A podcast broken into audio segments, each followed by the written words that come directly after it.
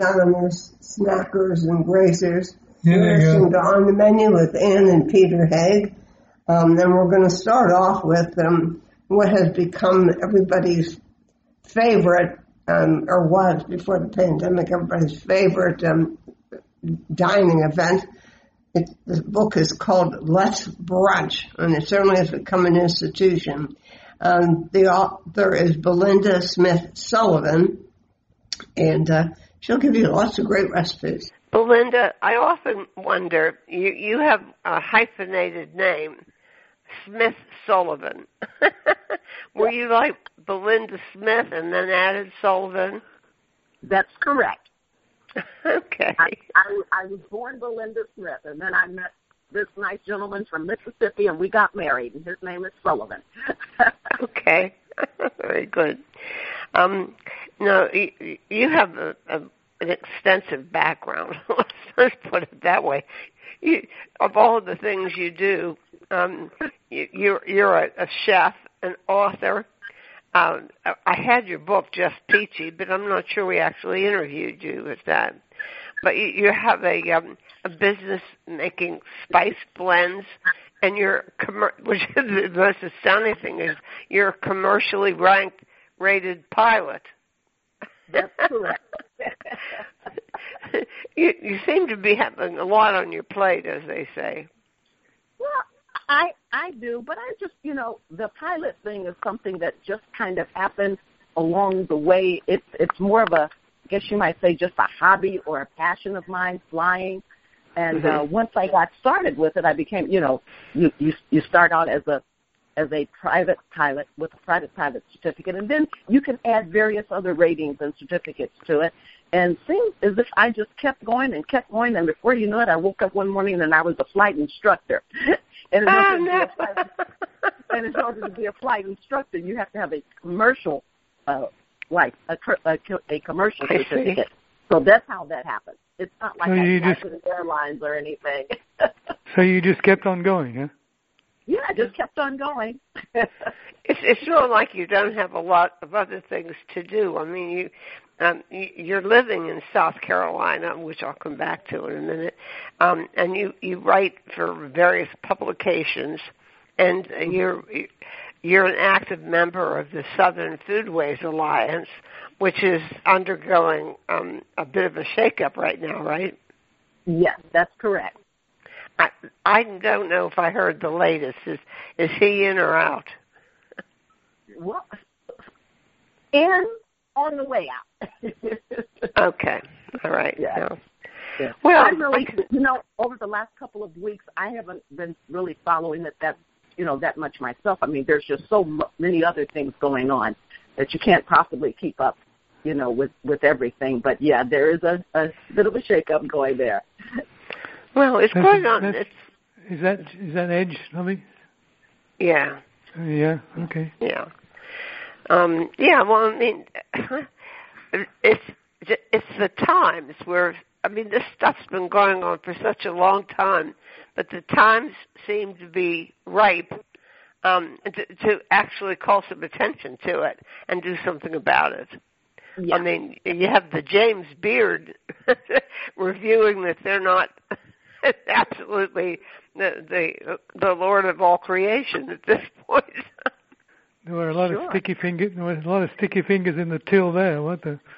yeah, well, over the years there certainly were. Everybody always wondered where the money went. Well, we'll see what happens with this two-year exploration. And what, Yeah. anyhow, but we're we're going to be talking not about all this gossip. But I always love all the gossip. That's probably why I'm interested in the industry because it, there's always so much gossip. I mean, Oh, yeah. always something really going on. But we're really going to be talking about your book called Let's Brunch: A Hundred Recipes for the Best Meal of the Week. Well, Mhm. you know, I, I first of all, I, I've never liked brunch. I mean, I've never liked brunch at all. So there's a challenge for you, Belinda. Well, you know, I, I think actually it's Get it? on one hand, well, on one hand, it's you know the all that alcohol in, in the middle of the day. It kills the whole day.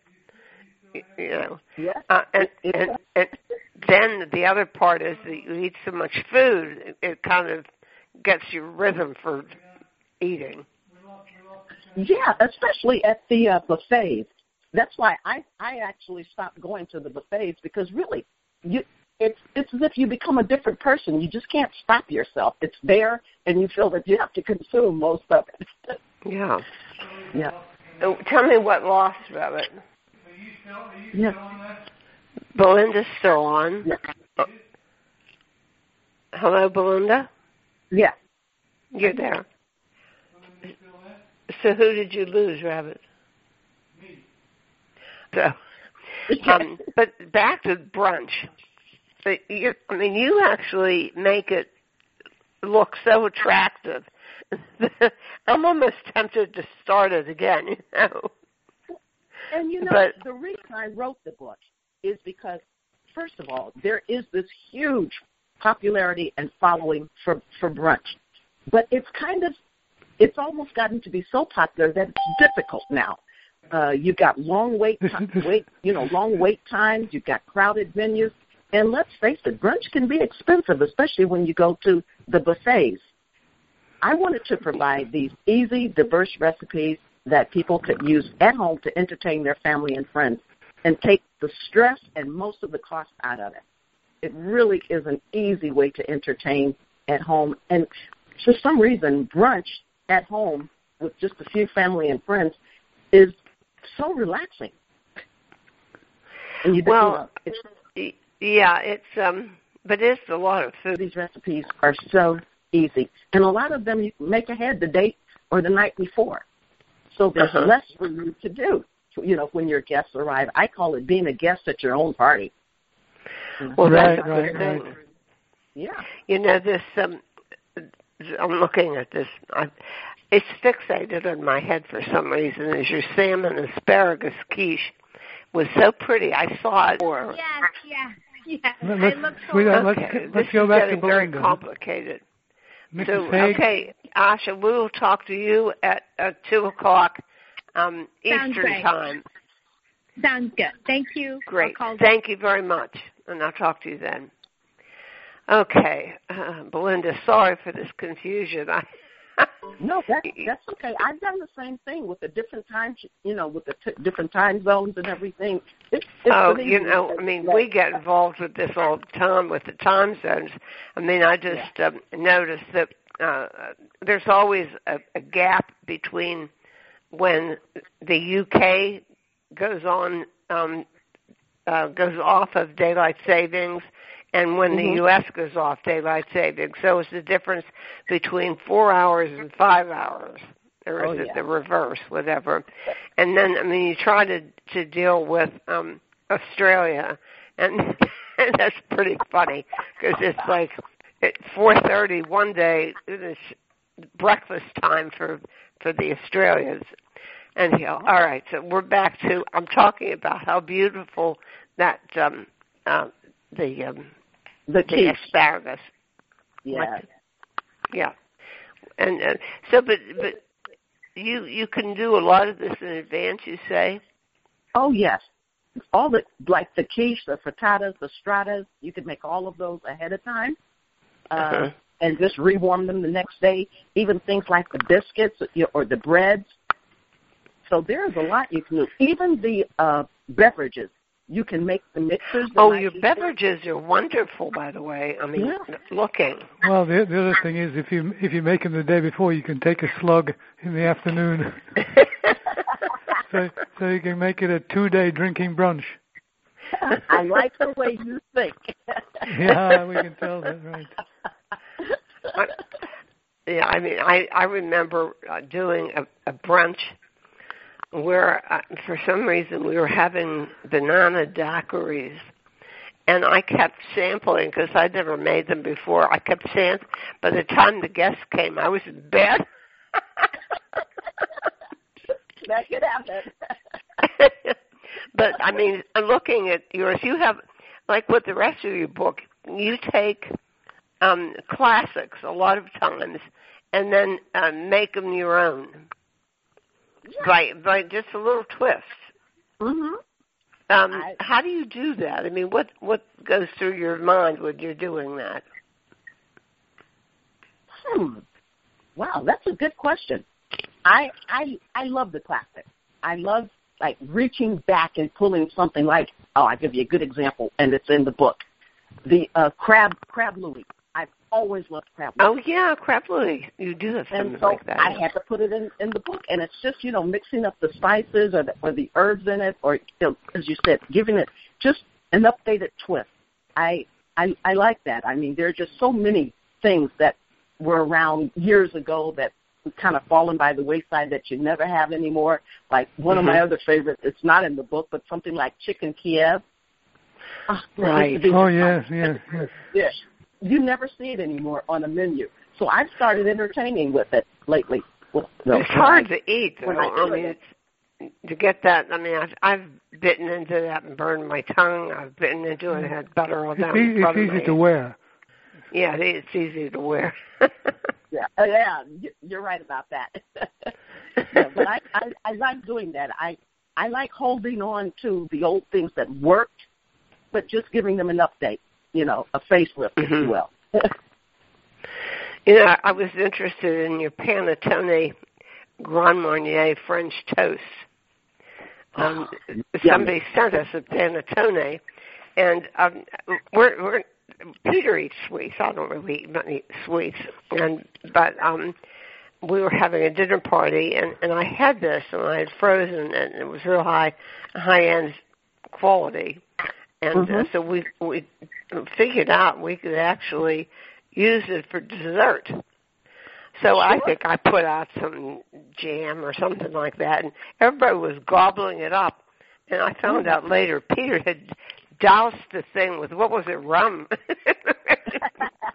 Well, you had, to, you had to do something. It was awfully dry. It was awfully dry looking. I thought people had just discovered this wonderful new panettone. it was, they were all drinking this booze on it. I've never been. I've never been fond of panettone. It, Yeah, it looks. It looks. giving me an It looks. So, it, it looks so good, but it's awfully dry. Yeah, but see, she know when she's doing this, she has it soaked with Grand Marnier, and she makes Oh, it into. French toast, and she's uh-huh. got berries, and and it's gorgeous. That's worth eating. Yeah. And you see the the photo of the bourbon uh, syrup. Oh yeah, yeah, yeah, yeah. Oh, yeah. That's just, you could sip that. It's, you know, I, I some somebody sent us, because we get a lot of products, you know, and somebody sent us um authentically southern butter biscuits, and I didn't pay any attention. I put them in the freezer, and I I forget why I pulled them out. And I got hooked on them. I ate the whole package. I'd forgotten how it had been so long since I had biscuits. You know, I grew up with them, but I mean, I never made them or anything. Sure. Yeah. And they're easy to make, you know? They're so Um, easy to make. I have a box. I knew how to make them. Do we still have a box? We still have a box left. Pillsbury, Pillsbury biscuits. Well, that's Uh, like Thomas's what. English muffins, which aren't, which have never seen England in their whole lives. My mother loved those. Yeah. Yeah, we had another friend who liked Thomas's English muffins, and I said, but they're not English. No. Yeah. Now Uh, that's no. something I need to try my hand at making English muffins. You, you should really make crumpets, but uh, you don't. You don't see crumpets anymore. no. no, you don't. Hmm. We used to, Next we used, we used to have trumpets. Yeah. We used, we used to have when when when I was in college. We would we would uh, we would line up for a middle of the afternoon a, a prandial, if you like, in the middle of the afternoon with putting putting crumpets on a fork and toasting them against the gas fire. Mm. And then then you put the butter on, and the butter runs through the holes in the crumpet. Yeah, the the there's so many things that have kind of gone out of fashion that you resurrected through this book, huh? Mhm. Well, I'm glad Um, you, you you like the book, and I hope you will pick it up and start doing brunch again. Right. it's if I could figure out how how to do it with um without taking killing the whole day because you you can't do anything after you do that. Now you give some reasons for the popularity of brunch or how it came into being, but um with no decision on it. Uh, it's a very southern thing, is it not? Yes, brunch is very, very popular in the South. It, it's a, a way for people to gather after church services on Sunday and to go out and you know fellowship together. So yes, it it it's deep seated or deep rooted in in the South brunch. Mm-hmm. So no, but you weren't born in the South, were you? No, I am actually. Born, I was born and raised in Chicago, but to oh, I thought you were from New York. No, in in Chicago to Mississippi parents. So I spent all of my childhood in the South during the summers on my grandparents' farm. Oh, oh okay. so you're a farm girl yeah. too. Oh yeah, and of course, uh, well, my mother was raised on the farm, and she always felt that children should have the farm experience so that they could really see where their food comes from. That you don't just go to the supermarket, you, you know, and pick up this stuff that someone is actually growing these uh, vegetables and they're, you know, uh, raising the, the cows and the chickens and the pigs and the things like that. And she was right. I'm glad I had the experience of, you know, of of living that life. Yeah. I agree. I mean, we, it's amazing how little um, children know about where their food comes from. I mean, it's it's amazing. Although a lot of children are watching um, these food shows on TV now. Mhm. I mean, I know our grandkids watch them. Oh yeah. I mean, it it was evident when I went to culinary school several years ago. The classes were packed. I think we were just in that trend where everybody was getting into cooking, and the uh, the culinary schools, at least the one I went to, was I mean sold. I mean, there was a two year wait list for students to get into Johnson and Wales at the time. You went to Johnson and Wales. So where? Which one? The uh, Charlotte campus. Charlotte. Okay, that's closed, right? There, there was one in Charleston, wasn't there? And then he closed. Oh no, they closed the Charleston one. The Charlotte and moved to, to Charlotte. Yeah. I know the chef, the chefs were all the chefs were all upset. The Charlotte chefs, I mean the Charleston chefs were all upset because they got no apprentices. yeah, I mean, that, that was part of the, the point. And of course, uh, all the culinary schools here and, and where we are in Pittsburgh are closed now too. Mm-hmm. And um, yeah, I mean, it's it, it, and then of course everything's changed I mean, I I don't think we'll ever get back to where we were with this restaurant boom, and uh, I'm not I'm not so sad that that this whole myth of the celebrity chef has gone by, though. Are you?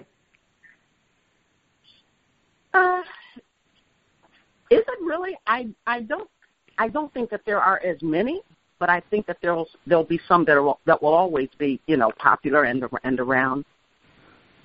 Oh, you mean the chefs themselves? Right. Yeah, chef. but I'm I'm talking about the concept. Most everything seems to be associated with um, things like food insecurity, um, um, mental health of chefs. Um, yeah. yeah, diversity is a big one. Um, mm-hmm.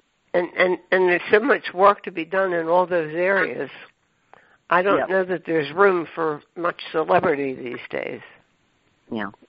What do you think? So, I think you're right. Uh, and of course, like so many other things, we we lost a lot of chefs. Uh, if you remember last year, some to scandal, and you know, and, and then oh yeah, lots, you know, lots of scandal. Huh? Now, what what's yeah. happening in what's happening in Charleston? Our friend, our friend Mike, Mike Lata is still going strong, I'm sure.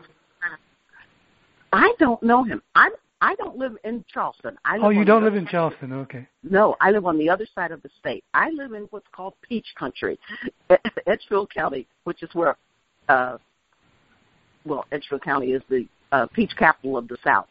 That's where I live. I'm far away from Charleston. Oh, okay, all right. Yeah you know, our our kids lived in um, Greenwood for about six years, so we spent some Mhm. time there.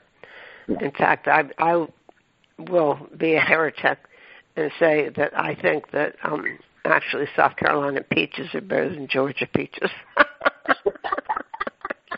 Well, and I- in Green, everybody in Greenville sure told us that that was true too. Yeah. oh yeah, Yeah. we are proud of our peaches around here. Well, they're good. They're really good. they are, and this year they were. Oh my God, they were just so sweet and juicy, and we just couldn't get enough of them this year. Versus last year, it was a so-so kind of a crop, but this year was just incredible. Well, I guess I'm not on the list to get any of those. Nobody's giving me any peaches. now, do you grow peaches? The prices are outrageous, and they're all hard as a rock. So Well, they're shipped to the supermarkets intentionally that way. They're shipped about six days before they're right to eat. So you buy them and you take them home. You set them on the counter for about three days, and they should be perfect. yeah, unless they rot, which is thing they Mm. tend to do. You know, there's that thin line. Well, Belinda, it's a, a tough time for um, for chefs and for cookbook um, authors, and um, I, I wish you much success with yours. And um, you you probably inadvertently um, inspired me to to give it a shot to have brunch. Please do. Please do. well, thank you for talking to us, Belinda. well, well, thank you again for having me on. Okay, again, listeners, it's the book is Let's Brunch: A Hundred Recipes for the Best Meal of the Week, and the author is Belinda Smith hyphen Sullivan. Thank you, Belinda. Podcasting services for On the Menu Radio are provided by ASP Station. www.aspstation.net.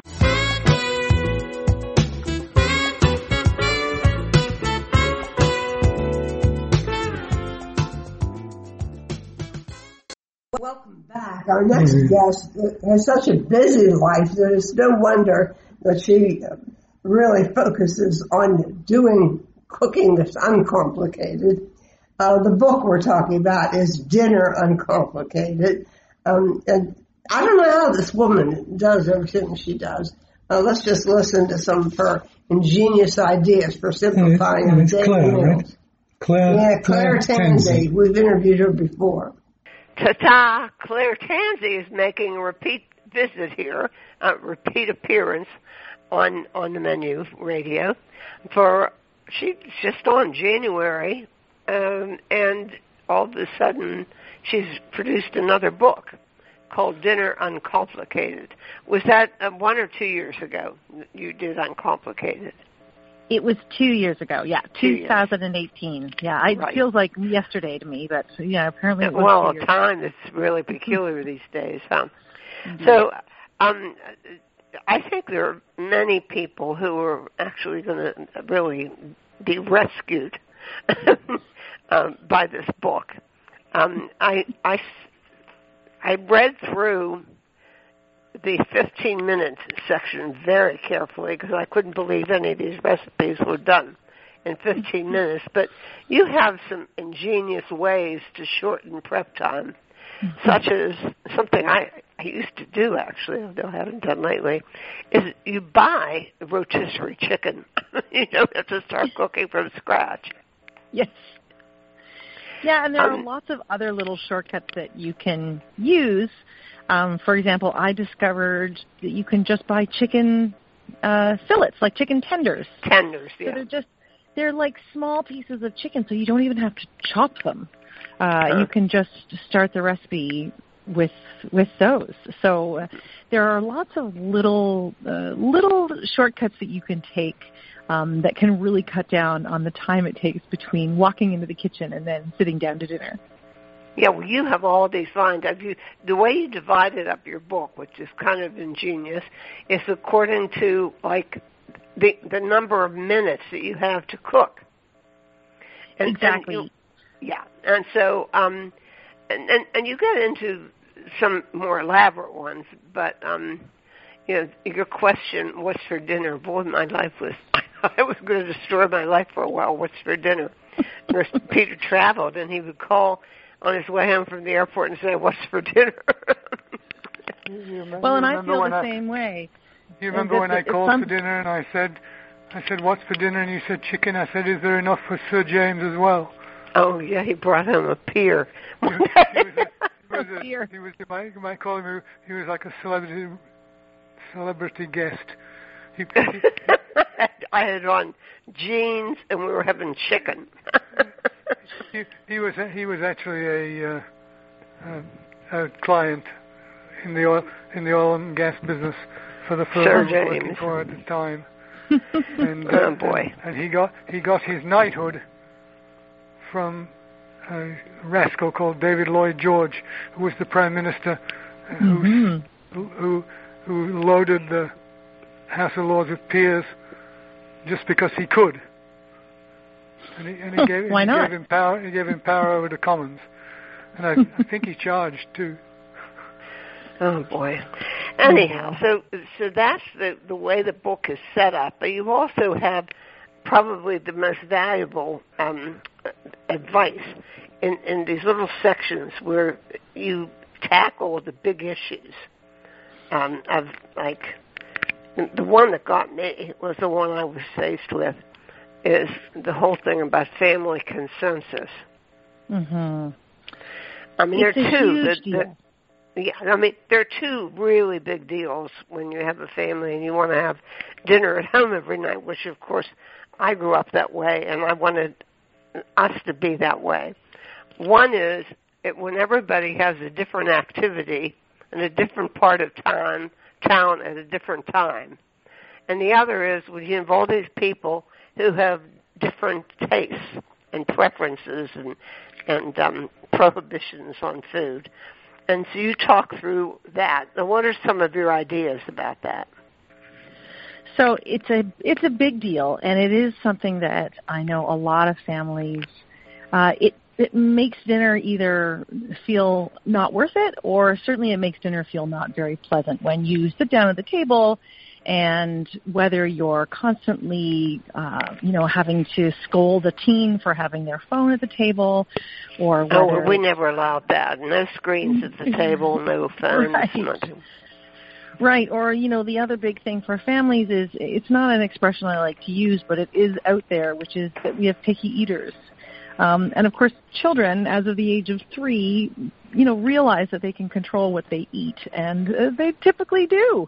Uh, and so there is, um, there are a couple of different ways around that. And the one that I share in the book is the one that we really used in our house. Here, I have an eight-year-old now, but uh, many years ago, we we wanted to make sure that our dinner table was always a happy place um, and not a place of power and manipulation and fighting and that kind of stuff. Right. So we just serve our meals family style. Uh, you serve yourself no matter how old you are.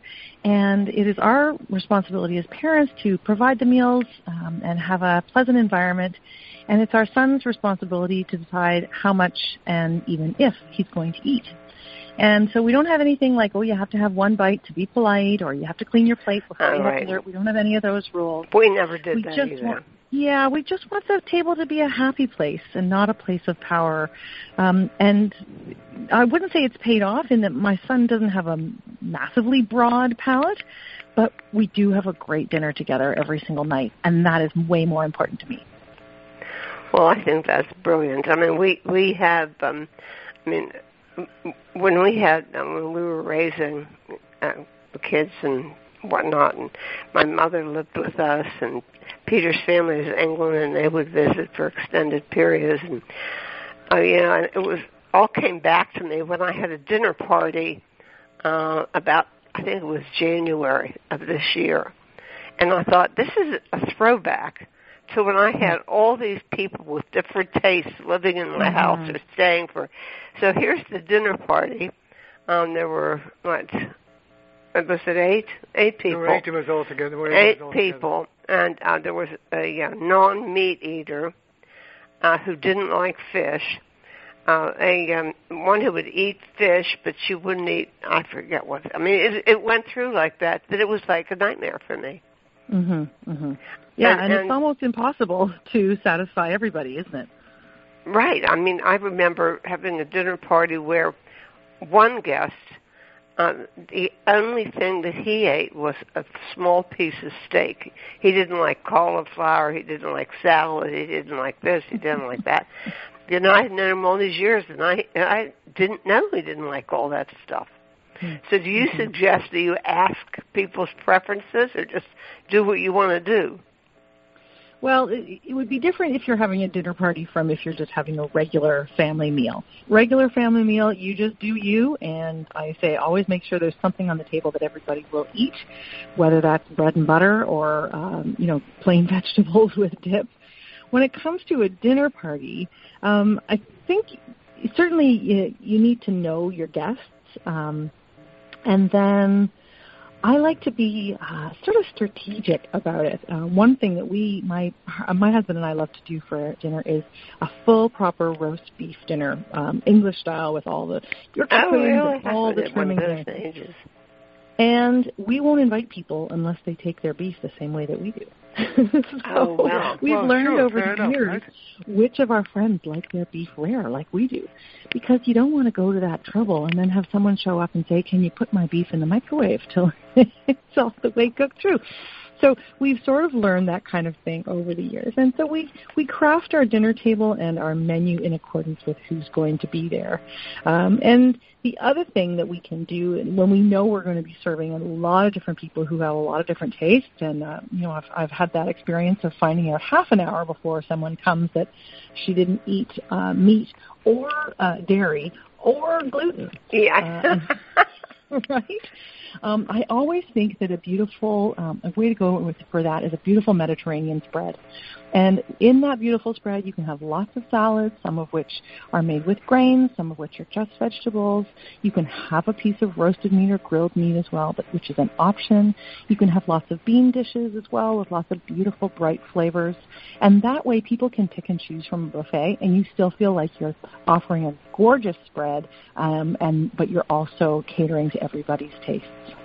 Sounds to me like That's the an op- ideal, I think. Sounds to me like there would be an option called "This particular guest is on a diet."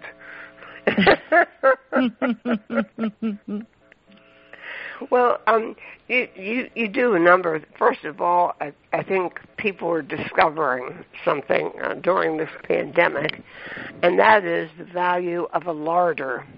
Talk to us. You did talk in your book about what you consider good sources for that. It's so true, and something we really realized at the beginning of the lockdown, and that's when we saw so many grocery stores run out of kind of pantry staples. But I think it's actually one of the smartest things you can do for yourself is to stock your pantry in such a way that you can whip up dinner without having to go to the grocery store. One of the top five roadblocks that people experience in between you know, a normal day and making a homemade dinner is that they don't have the groceries on hand and that you don't have time or you don't want to go to the Yeah. store. So when you have a certain number of things in the pantry, and it'll be different depending on who you are, like, you know, my 10 essentials might be slightly different from yours, then you can uh, always have something that you can make sort of a back pocket dinner. My personal ones, I always have pasta or rice, I always have cheese, I always have canned beans, some frozen vegetables, garlic and onions, good cream, uh, canned tomatoes, and my my controversial uh, pantry staple is dry white vermouth because I use it to make sauce. I we do. That's part of our pantry. I can't seem to keep a, a bottle of open white wine in the fridge. Somebody exactly. Well, that's exactly why we went to the vermouth. But you'll find people have a lot of different pantry staples. You know, maybe it's um, good tuna, or or uh, maybe it's bacon in the freezer. Um, you know, something like I said, so that when you know that that you can lean on that, you can always make dinner, no matter what else the day has thrown at you, uh, without going to the store. You can still have a delicious home cooked dinner, and that's going to be better for you mentally, physically, financially, for the planet, and for your family relationships than going out or ordering in. Right. Now, um, you you're big on eliminating waste too, which I guess everybody's paying more attention to these days. yeah, it. I mean, it, and it makes me crazy. I, you know, I I work, this is my business. I cook for a living. I am a home cook for a living. Um, and so it, sometimes it does seem inevitable that there's going to be waste in a busy working kitchen. You know, you use half of your head of kale and the other half just somehow passes away at the back of the crisper. so um, I have a, a couple of different ways of tackling that, and it's really just what I try to do myself. The first one is like planning. I really now have found the the benefit in planning my meals so that if I do use that half a head of kale on a Monday night, I have a plan for the other half on the Wednesday or the Thursday night. And that way Yeah, you're big on meal planning, which I wanted to talk to you about a little bit more. But go ahead. Yeah, well, I'll just I'll just a few more things about waste, just in terms of if you have a plan, and I'd love to talk more about that. You're not going to buy those impulse buys at the at the grocery store, what I call aspirational ingredients. You know, I always seem to think I need an extra jar of sauerkraut, which is just not true. I end up, you know, finding it at the back of the fridge. Another great thing to live by is to eat your vegetables according to your sh- their shelf life. Like delicate items like salad greens and fresh herbs, they need to be eaten fairly quickly, whereas something like cabbage or some carrots, they can last in the fridge for much longer. So you can always, you know, if you do a shop at the beginning of the week, eat your salad greens first and eat your cabbage uh, later in the week. Do you know how many people don't understand that? I- It always amazes me that people don't understand that. I know. Well, well, here's another another big thing that I actually have to remind myself as well. So it's to actually eat from the fridge and pantry. You know, there is stuff in the freezer and in the pantry, and instead of going out to the grocery store to get something for dinner, why not eat what's there? it seems so Uh-huh. obvious, but it, it is, does bear repeating. Yeah. Yeah, well, we're- we're kind of fortunate because people send us samples all the time, so we always Mhm. have something. I mean, we have something in a jar that we can use. Yeah, we, we might even get a box with with live lobsters and lobster tails. Mm. yeah, we, we That- still that have was, this that was, lobster that was a recent win. That was a recent win.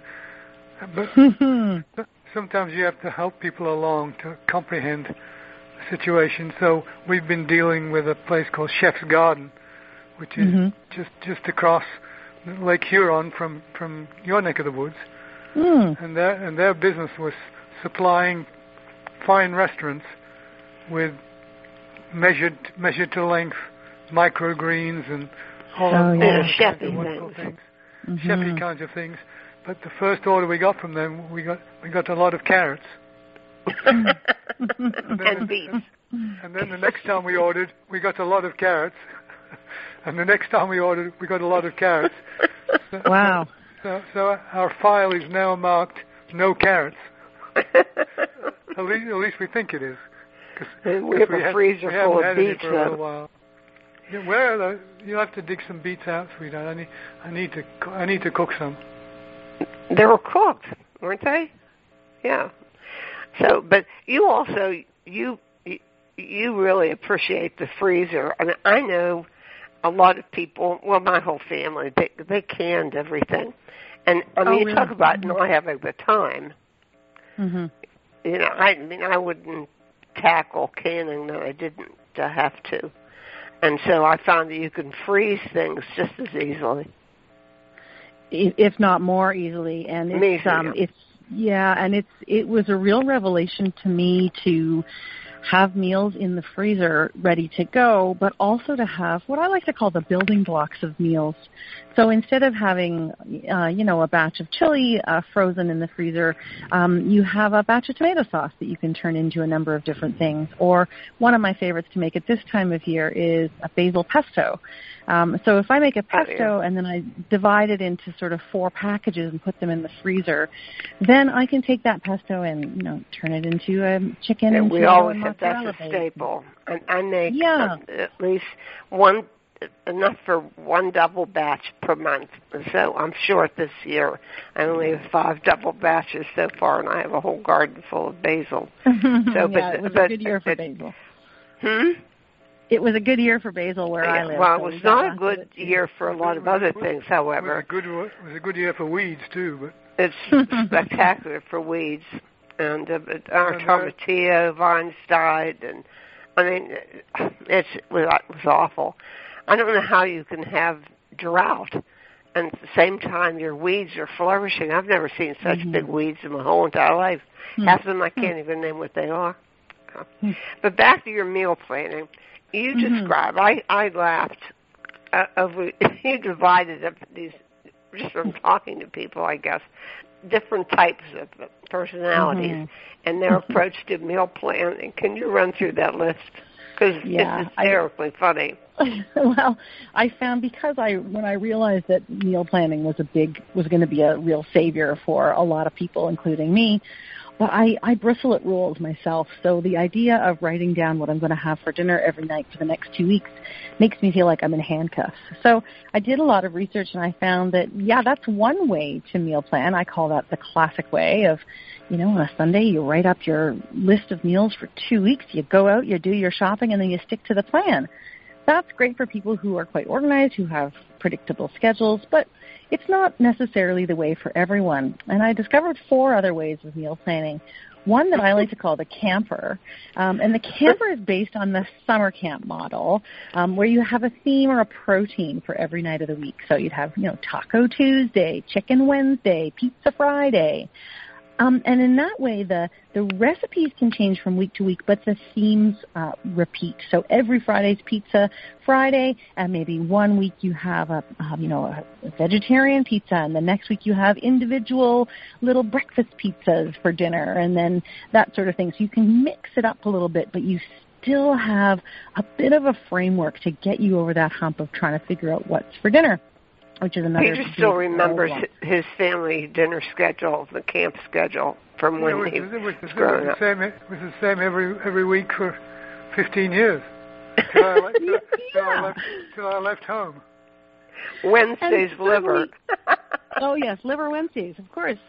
Um, And, but it, it, and it can it be a fun It wasn't like it was. also- It wa- it wasn't like it was very good. It can also be though fun to a fun way to unleash your creativity if Wednesday instead of being Liver Wednesday is say One Pot Wonder Wednesday, and then it can be a different One Pot Wonder Uh, every you, week. you, you, you missed you missed you missed the point. she, he wasn't so thrilled with it. But, uh, his, Well, the, well, the add to it, his, his mother was a horrible cook. I, honestly, my dear, my dear late mother-in-law. I hate to say it, but she was really a bad cook. oh. she could ruin, she could ruin a vegetable just by looking at it. Uh, but she was good at trifle. She made good desserts. Uh, Yeah, Oh, she that's made, she always made good nice. pies. mhm. Fantastic. Yeah. Now, um, let's get back to something about your personal life. I mean, I I really love the, the fact that you've done so many different things, including you were a professional s- singer, right? yes, and a professional actor as well. Actor too. yeah. Okay, tell uh, us. Just tell know, us. Just tell us a little person- bit about your background. Well, I I grew up in a family that really loved to eat, um, and really my mom is an extraordinary cook, and so are both of my grandmothers and most of the other women in, in my family. Um, every meal was some sort of celebration, and certainly every celebration centered around a meal.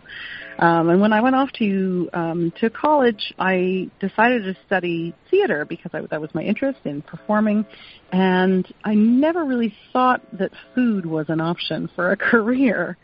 Um, so you know, because it was so much a part of my life, I never really thought of it as separate and something I could study. But while I was at school, I um, you know needed a part-time job, and so my part-time jobs were always in the food world and Yeah. restaurants and that kind of thing and cooking and so when I graduated with an undergraduate degree in theater, uh, which is surprisingly not useful, uh, I thought, well, what am Look, I have one in our history, so talk Right? about unusual.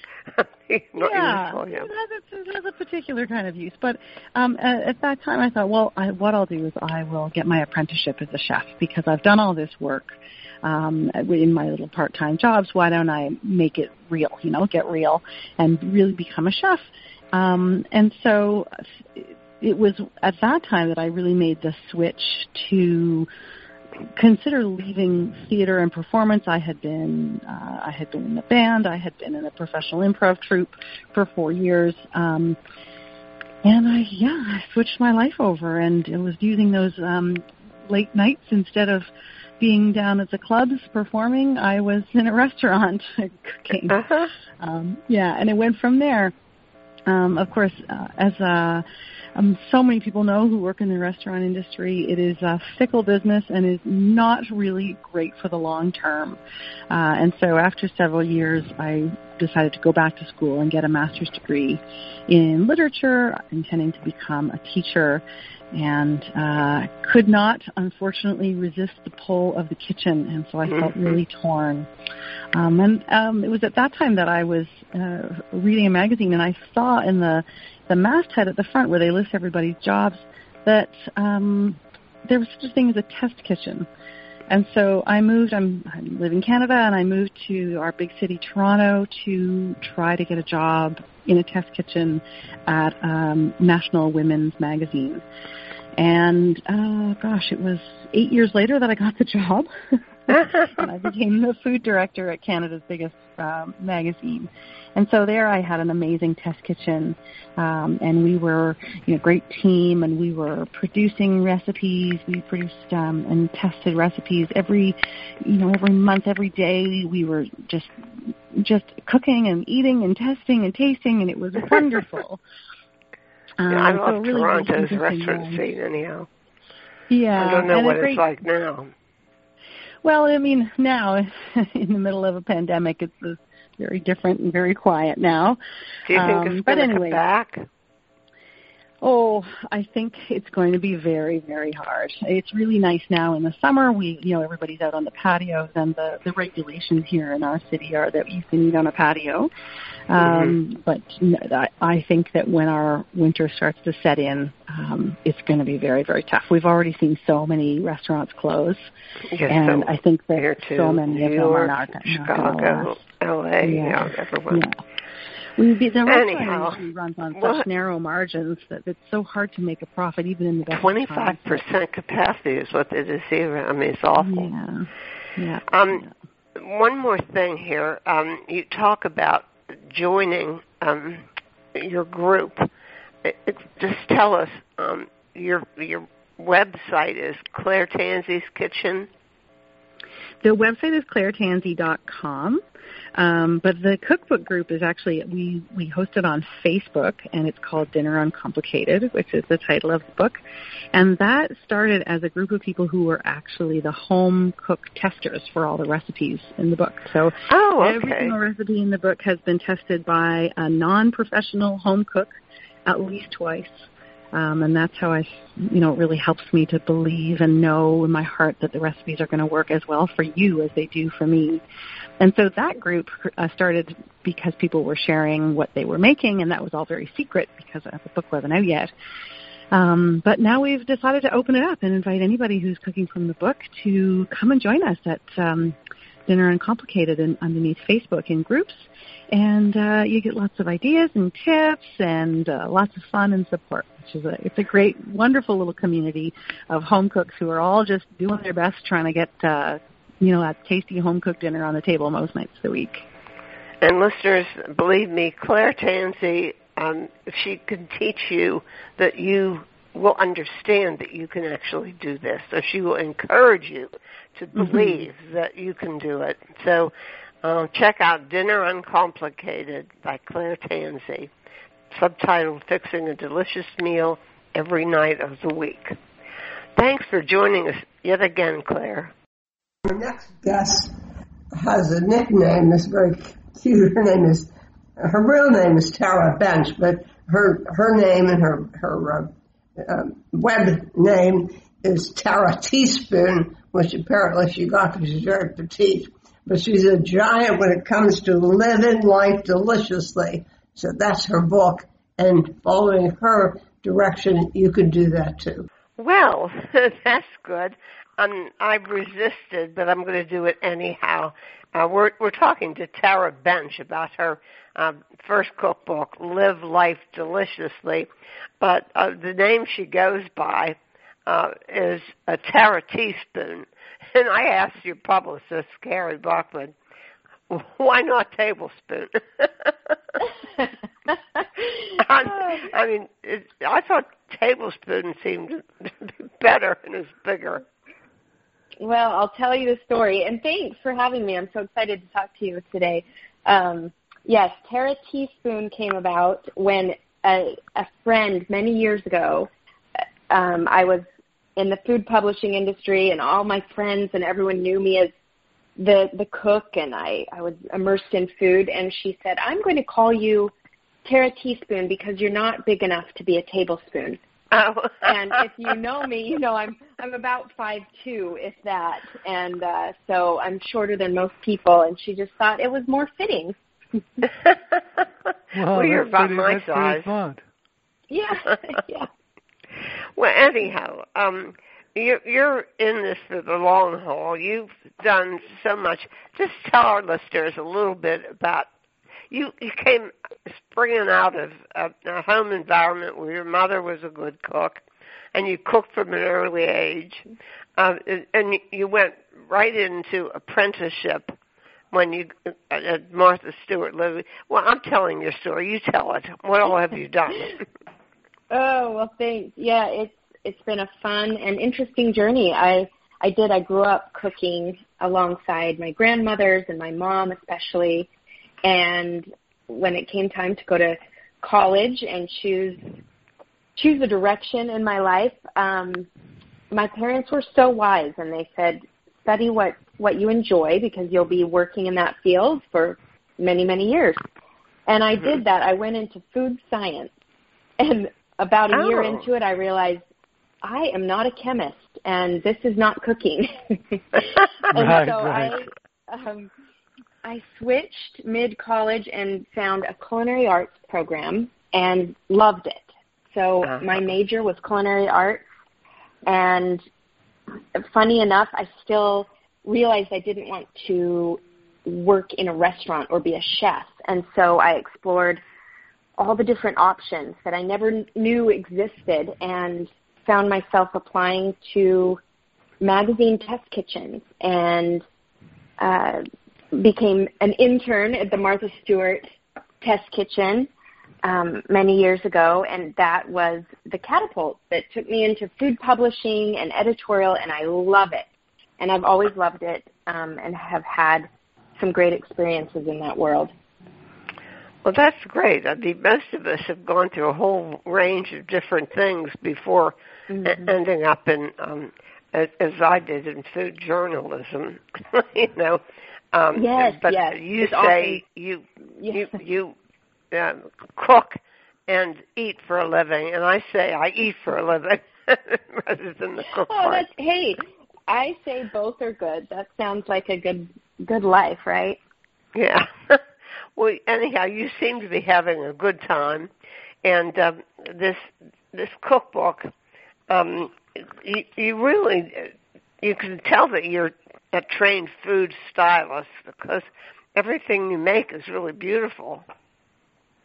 I mean, Thank you. I- you putting potatoes. I'm see. I just opened it up automatically to uh, the cheese and herb potato gratin, where it, it. I mean, it looks.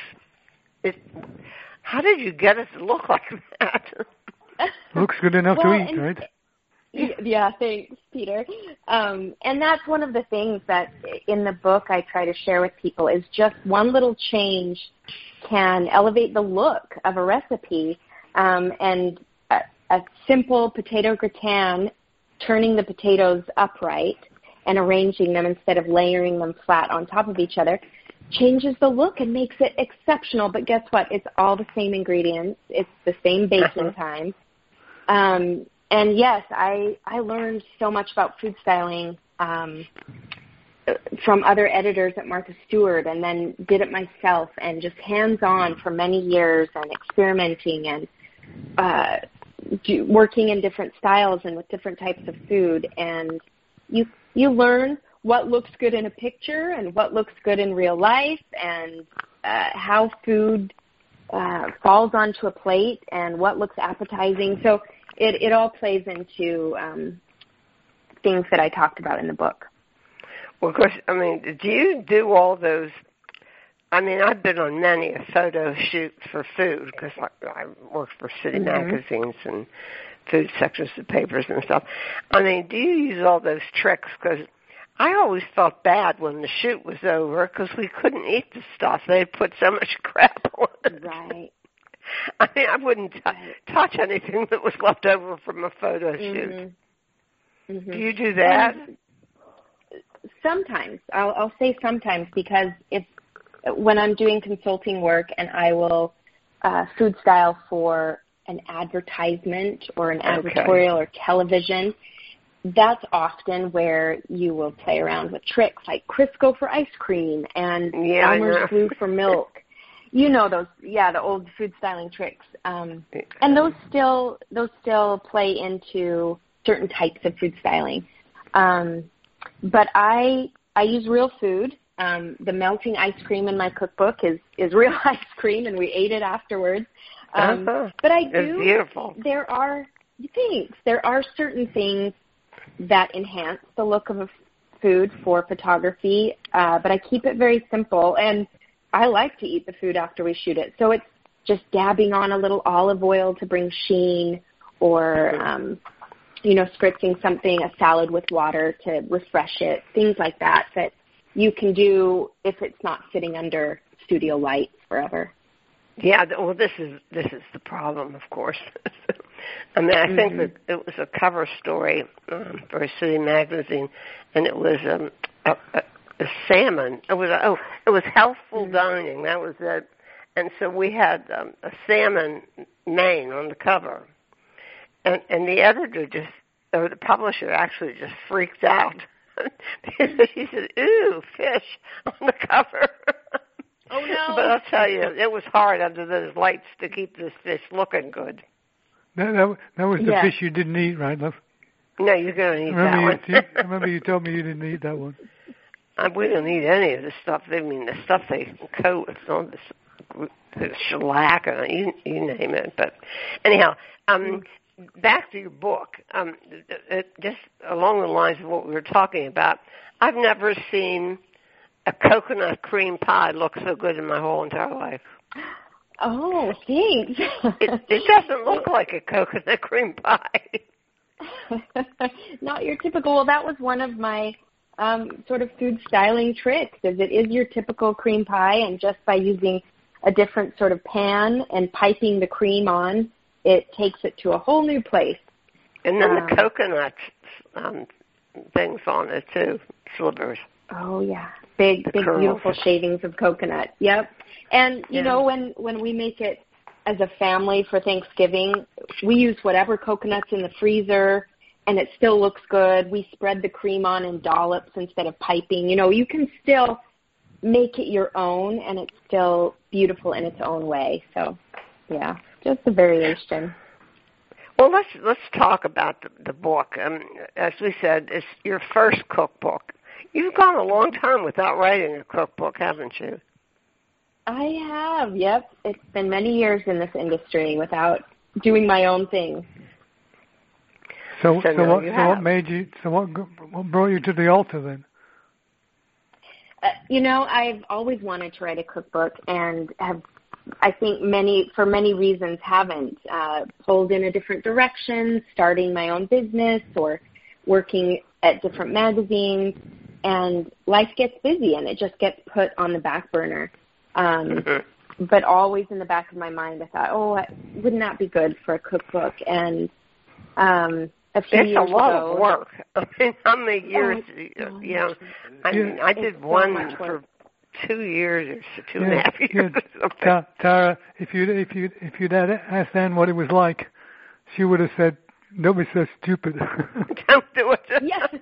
I, I got I got I got to live with I got to live with a cookbook for two for two years, and the the the, the paper and and insisted on on printing each draft as it went along. Oh no, no, I had so to by, do that. so by that the, was by part the, of the by, deal. by by the time the, uh, the the draft was finished, it was three feet off the floor. yes, it's right. Well, I It it is a lot of work. It's yeah, mine took about two years as well, and uh, you know what I'm realizing is um, after it's done, there's also a lot of work. There's the publicity and the um, oh, yeah. pre-orders and the book launch planning, and so it's it's been a process and it's been an interesting learning process. But I am happy happy to have it under my belt and and really happy to have been able to share my personal recipes in that way. Well, you know the the contents. Let's talk about the contents in the organization. Um, the uh, you, you explained pretty much in your introduction uh, your your attitude about eating and food, mm-hmm. and uh, then you you have your different chapters, and um, the, and they're, they're not revolutionary. I mean that you you you start out with the chapters that work, and and it, it's all the essential things, and people call it different things. I know, um, you know, the equipment and so forth and so on. Mm-hmm. I mean, how is yours uh, uh, different from the gazillion other cookbooks that have the pantry and the equipment? Mm-hmm. Uh, good question. And, you know, there's how many cookbooks out there? So that is a great question. How is mine different?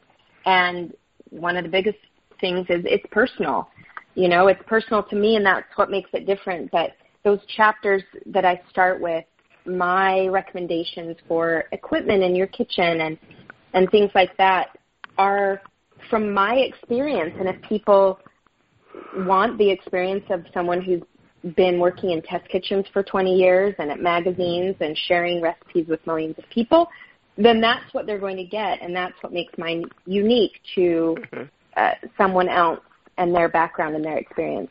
What's fun is the pantry section. I really that was sort of a last minute ad, and I mm-hmm. realized as I had written the book that I used a lot of ingredients that are common in my pantry and my freezer and my fridge, but not as much in other people's. And so I wanted to tell them what are kind of the new pantry staples, the new items that you should have on hand. And so I, I was happy to be able to add that. So what? So what are some of those, Tara? Well, things that bring out sort of global flavors in your cooking or changes. Like I use sumac and turmeric and sweet chili sauce, um, rice wine vinegar. You know, we all have balsamic in the back of the pantry, but uh, just different things. Sesame oil. Um, making sure you have yogurt. We all we cook so much more with that ingredient now, which is so instead of sour cream. right. Yes. And yeah. and even switching the frozen peas and carrots to something different, like have a bag of frozen artichokes in your freezer at all times. They're great in pastas and roasted dishes and skillet, you know, side dishes. That's it's the just, only item that I buy from Trader Joe's, by the way, is yeah. their frozen artichoke yes. hearts. I get them there too. They're so good and they're always available, which is nice. Yeah. but you know, having people think about their supplies, their shopping, their pantry and their recipes just a little bit different so that those new new habits form instead of staying in our rut. That's what I did. Well, you know what we've been doing because uh, the pandemic has changed our shopping habits totally mm-hmm. in every direction. And of course, uh, poor restaurants have suffered enormously, but so did retail food. All of it is different. And so we've been actually, um, we've had a lot of guests you may have noticed from our, our um, um, archive, a lot of guest companies uh, or suppliers who have for the first time in their lives had to start marketing not to chefs and restaurants, but to the home cook consumers. Mm-hmm. So we've been doing a lot of that, and it's kind of amazing to see what what's out there where you could get online. Yeah, people people are really helping us out. I mean, we we have this set of uh, how would you call them? They're not ground spices. They're sort of ground ground mixtures, like ooh. Mm-hmm. the name of the product is oomph. Oh, that's a good one too. Yeah, there's and, things and, available and, that's just and amazing. Oomph, is, oomph is fabulous. I mean, oomph. It's like you have a palette, a new palette of flavors that you can introduce instantly. Yeah. Right, and there's right like at La Boite. Yeah. La Boite, you know, that's with you in New York. Oh yeah, that, that's great stuff. with their Mhm. spices, and um, Mhm. I- I'm I'm also in love with um, uh, what's it called um, burlap and barrel. Have you tried their Oh, yeah. spices? Oh, I Yes, they're beautiful. Beautiful. gorgeous. Well, anyhow, so there's a lot going on. I mean, I think the whole food scene is changed up, and I'm not Mhm. sure it'll ever go back to how it was. So, but you Yeah. start with bites, dips, and snacks, and you're a person who likes to to nibble. I think, right? I do, and I have friends that like to nibble, and family. That's sometimes you make a meal out of that. Yep. Right. So I yeah, I think you're right. I think the environment will change, and uh, not only grocery shopping and having more interface with with chefs and and the restaurant world as they sort of um, shift their own paradigm. But I wrote this cookbook with the the bites, dips, and snacks as sort of a way to entertain, and now our entertaining is also looking different. And Well, yeah. I mean, so- what you do. Mhm. Mhm. So- So so things are changing. I think it it's still you know, families still get together or you're maybe quarantined with a small group and I love the thought that you can still make special food and have special moments without gathering a huge group together. Yeah, I liked your idea about. Uh, I never even thought of um a butter board with baguettes. I mean, I did a oh, whole. it's one of my favorites. Oh yeah, I did a whole article on um butter is back, you know, Oh. uncultured butter and stuff like that. And um Yes. I got really into it. And uh, wonderful, butter's wonderful. Mhm. Yes, And- I am so glad you love it too. that is one Yeah. of my favorite recipes. Just kind of instead of a cheese board, which is always fun and brings brings people joy, I mix compound butters and serve those with baguettes, and it's just a delicious twist on sort of putting that snacks and dips out. Yeah, you've got Italian basil butter. You've got rosemary olive butter. Sounds just heavenly. Mm. herb Mhm. and black pepper butter, balsamic caramelized onion butter. I mean, beautiful. And Uh. something else that's really um, very useful is you have all the, this little box thing, Tara's tip, uh, for your recipes, and and they're very Yeah. incisive. You could tell you cook. Oh, well, thanks. Good. I, I think that's such an important part of the cookbook is anyone can throw recipes on a page, but to really sort of give the reader a sense of autonomy and skill and, you know, like, like it is, the tips. It just makes cooking more fun when you have more information and you feel empowered. So um, you you right. You, I mean, you go through the usual categories, um, but your components are interesting, particularly your vegetable uh, sections. I mean, you have some really interesting. Um, what was the one that had dates in it? Peter Oh, pointed the out to me. Oh, that was that was the one. That was the one that. broccoli. Was it Yes. broccoli with garlic and dates? Sounded just wonderful. Peter pointed out. Well, I- yeah. Go ahead. You have Oh, I something- just I was going to say I love mixing savory and sweet and mixing dried fruit into savory things for dinner and so that was just a fun way to get that flavor profile in. You, Yeah, had, you had you had something with you had something with sumac that you saw of, and you Yeah. said it also had dates in it, and I said, well, doesn't isn't isn't sumac a spice that comes from the area where they grow dates anyway?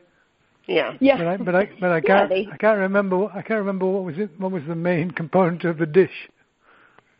It was that broccoli. Yeah, so it's It was broccoli, broccoli. broccoli? sumac and dates. Mhm. Mhm. And and you're right. That you know those the origins of ingredients uh, play a role in how you cook and putting those elements together. They just belong and they taste great together. You you admit in your um, introduction and it's clearly evident in your book that you have a sweet tooth because it's the largest section of the book is Mm-hmm. desserts. Tell us about some of those. They're really beautiful. I mean, they're not only Oh, just thanks. sweet and wonderful, but they're beautiful. Thanks. You, you know, oh, I'm couldn't sure I like whole- this one. Here's here's something I don't like, Oh, by the way. It? It's a three foot long thing. I mean, I wouldn't put that on a table for anything in the world. It it's the a never ending sandwich. party Yeah, that- sub. It it looks like a Subway my, sandwich uh, on steroids. It reminds me of meetings in, in the corporate conference rooms. They always got this big. Well, and that, sandwich. it kind of was, and that's the funny thing. It comes from that old six foot sub that people would get for conferences, and it was kind of gross. But how fun to elevate it with really sophisticated flavors and serve your guests this really amazing presentation. So that's where that came from.